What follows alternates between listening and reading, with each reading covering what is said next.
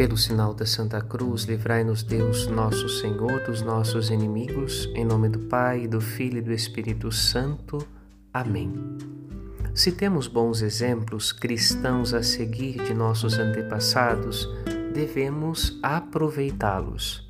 São Paulo deixou às suas comunidades um nobre exemplo de abnegação e dedicação que o tempo não apaga. Seguindo sua expressão da caridade de Cristo, suas comunidades não erram.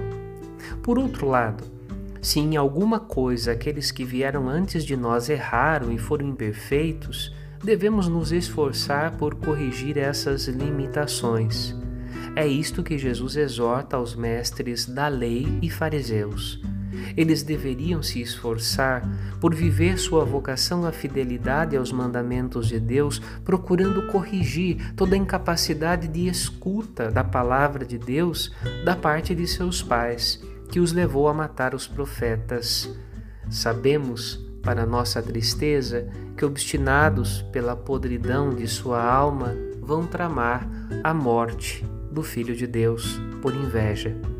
Deus usa de misericórdia, dando-nos tempo para a correção. Aproveitemos este tempo. Padre Rodolfo.